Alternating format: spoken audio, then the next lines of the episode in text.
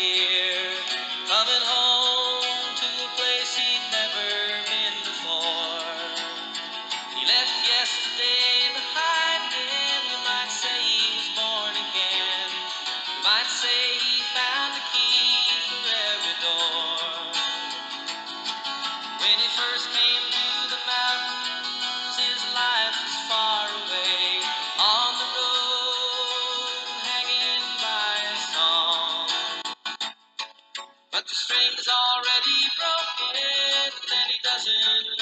care.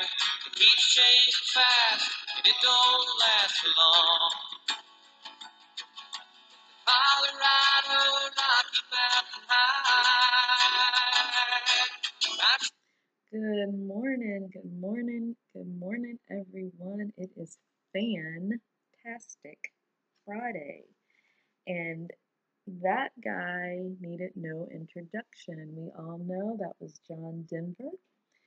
He was a um, folk songwriter, singer, and very good at what he did. Um, another one that I think was taken away from us way too soon. I think um, when I looked it up, he passed away in 1997 uh, from a, a airplane crash, um, and I believe he was piloting the plane at the time um, of his death. As any John Denver fan would know, he loved to fly planes. Uh, did it a lot lived in one of the most beautiful states, uh, Colorado. And I thought it was interesting that he loved that state so much he actually took the Denver as his last name, as his last name, um, which you know, I really love the name Sedona. So who knows? Maybe one day I might change my name to Sedona, or uh, anyway, forget that. But anyway, um, uh, yes, so he was a folk songwriter, uh, passed away at the age of 54, I believe. Um, but classic, classic songs, and one of those was Rocky Mountain High. Uh, another one is Annie's song, which I absolutely love that. That song puts you in almost like a dream state. It's so just beautiful and relaxing. Um, and he did make that song after uh, one of his wives. Um, I don't know if she was the first one or his last one, but he made that song for her, which was so beautiful.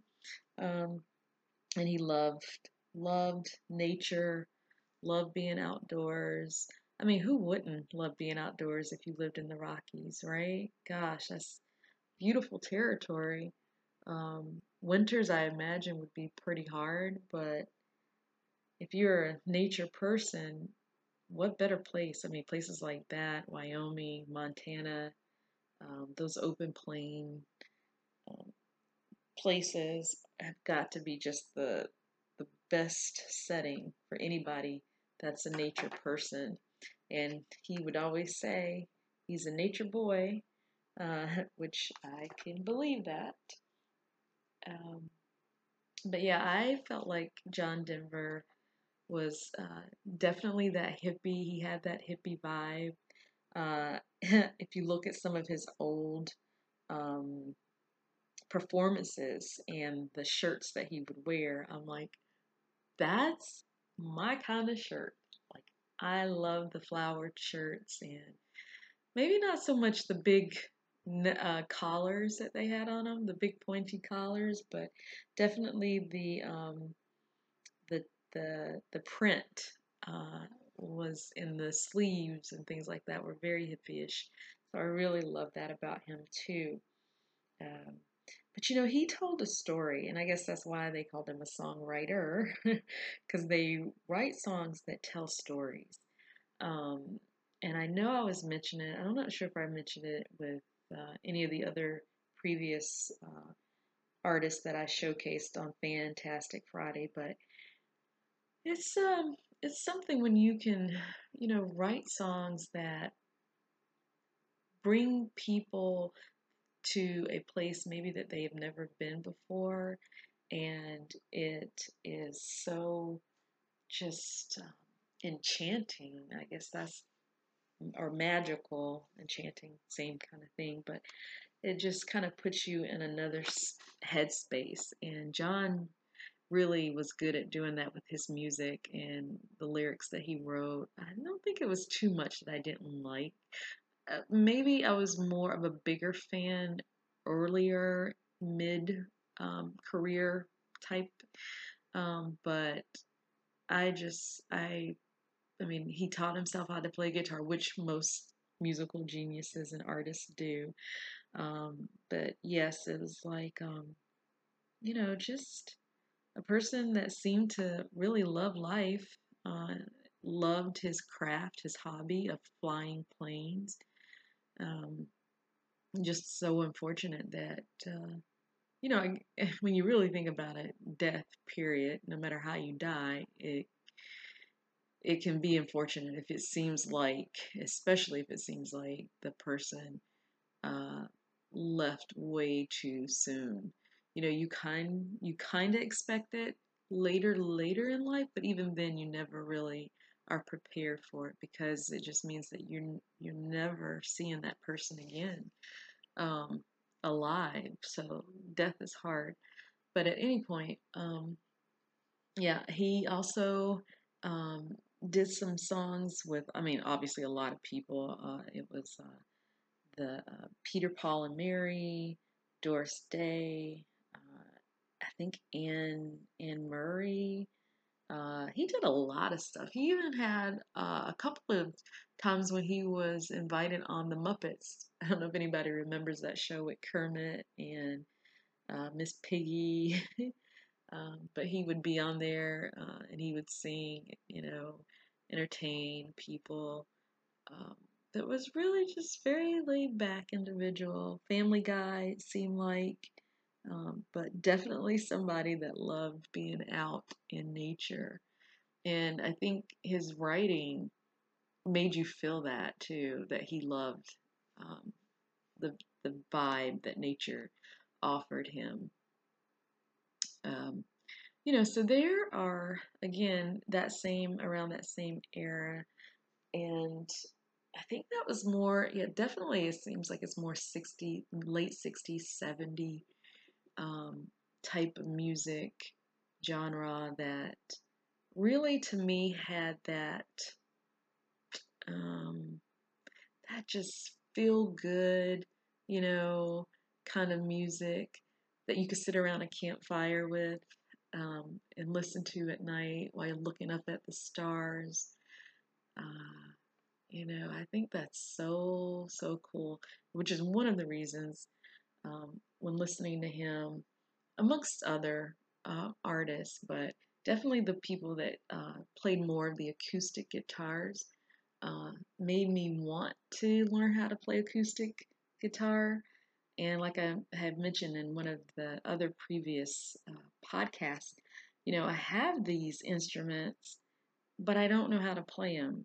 So I keep telling myself eventually I'm going to take lessons. I even have the, I think, I forgot who it was, but somebody created uh, some type of apparatus that you could just place over the neck of the guitar.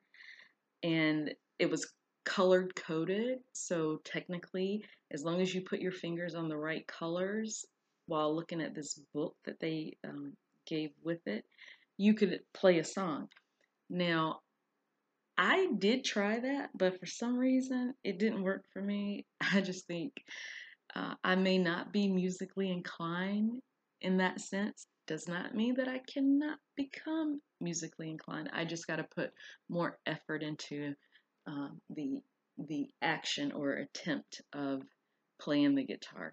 But definitely want to really um, learn it because I would love to play some of John Denver's songs um, you know, just sitting outside on my back porch and being able to play, I think would be just very, very relaxing. So I don't know about you. I don't know if you liked his music, if, you know, you um, were a fan. I don't see how too many people wouldn't be a fan, but you know, different strokes for different folks. Um, but yeah, if you haven't heard it, I definitely would recommend um, just taking a listen to some of his songs. They're all really just very lighthearted. I don't think anything is really super sad that he sings. Um, but it was just really nice to travel down that lane with you guys on this Friday morning. So that's all that I have for today. Um, it's funny, but I will tell you that I think we're going to take our topic for Monday's Bible study from Galatians. I've been reading up on that today uh, to just kind of um, talk about. Now I don't know what I'm going to talk about, but there's, uh, I believe it's chapter, ah, yes, chapter six. So um, um, about negativity. Yes, that's what it is. So that's what we'll be talking about. So you can go ahead and read Galatians if you want. If not, not a problem. I still plan on talking about it for Monday. But we're going to end with, um, I won't play it all because his song is super long. So I think the first 50 minutes or minute and, and five seconds I I was playing. So um, I'll just play a little bit more as we go out um, for today. And you guys have a great weekend. You have a wonderful time with your family and loved ones, and I will talk to you on Monday.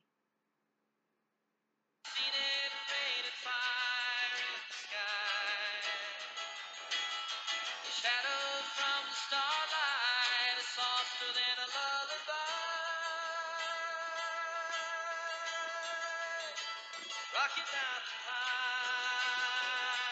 Colorado. Rocky Mountain High,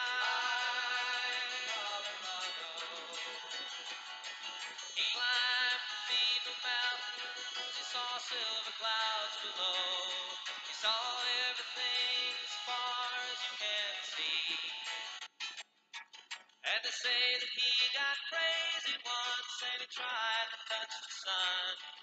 And he lost a friend but kept the memory. Now he walks in quiet solitude, the forest and the streams, singing praise in every step he takes. His side has turned its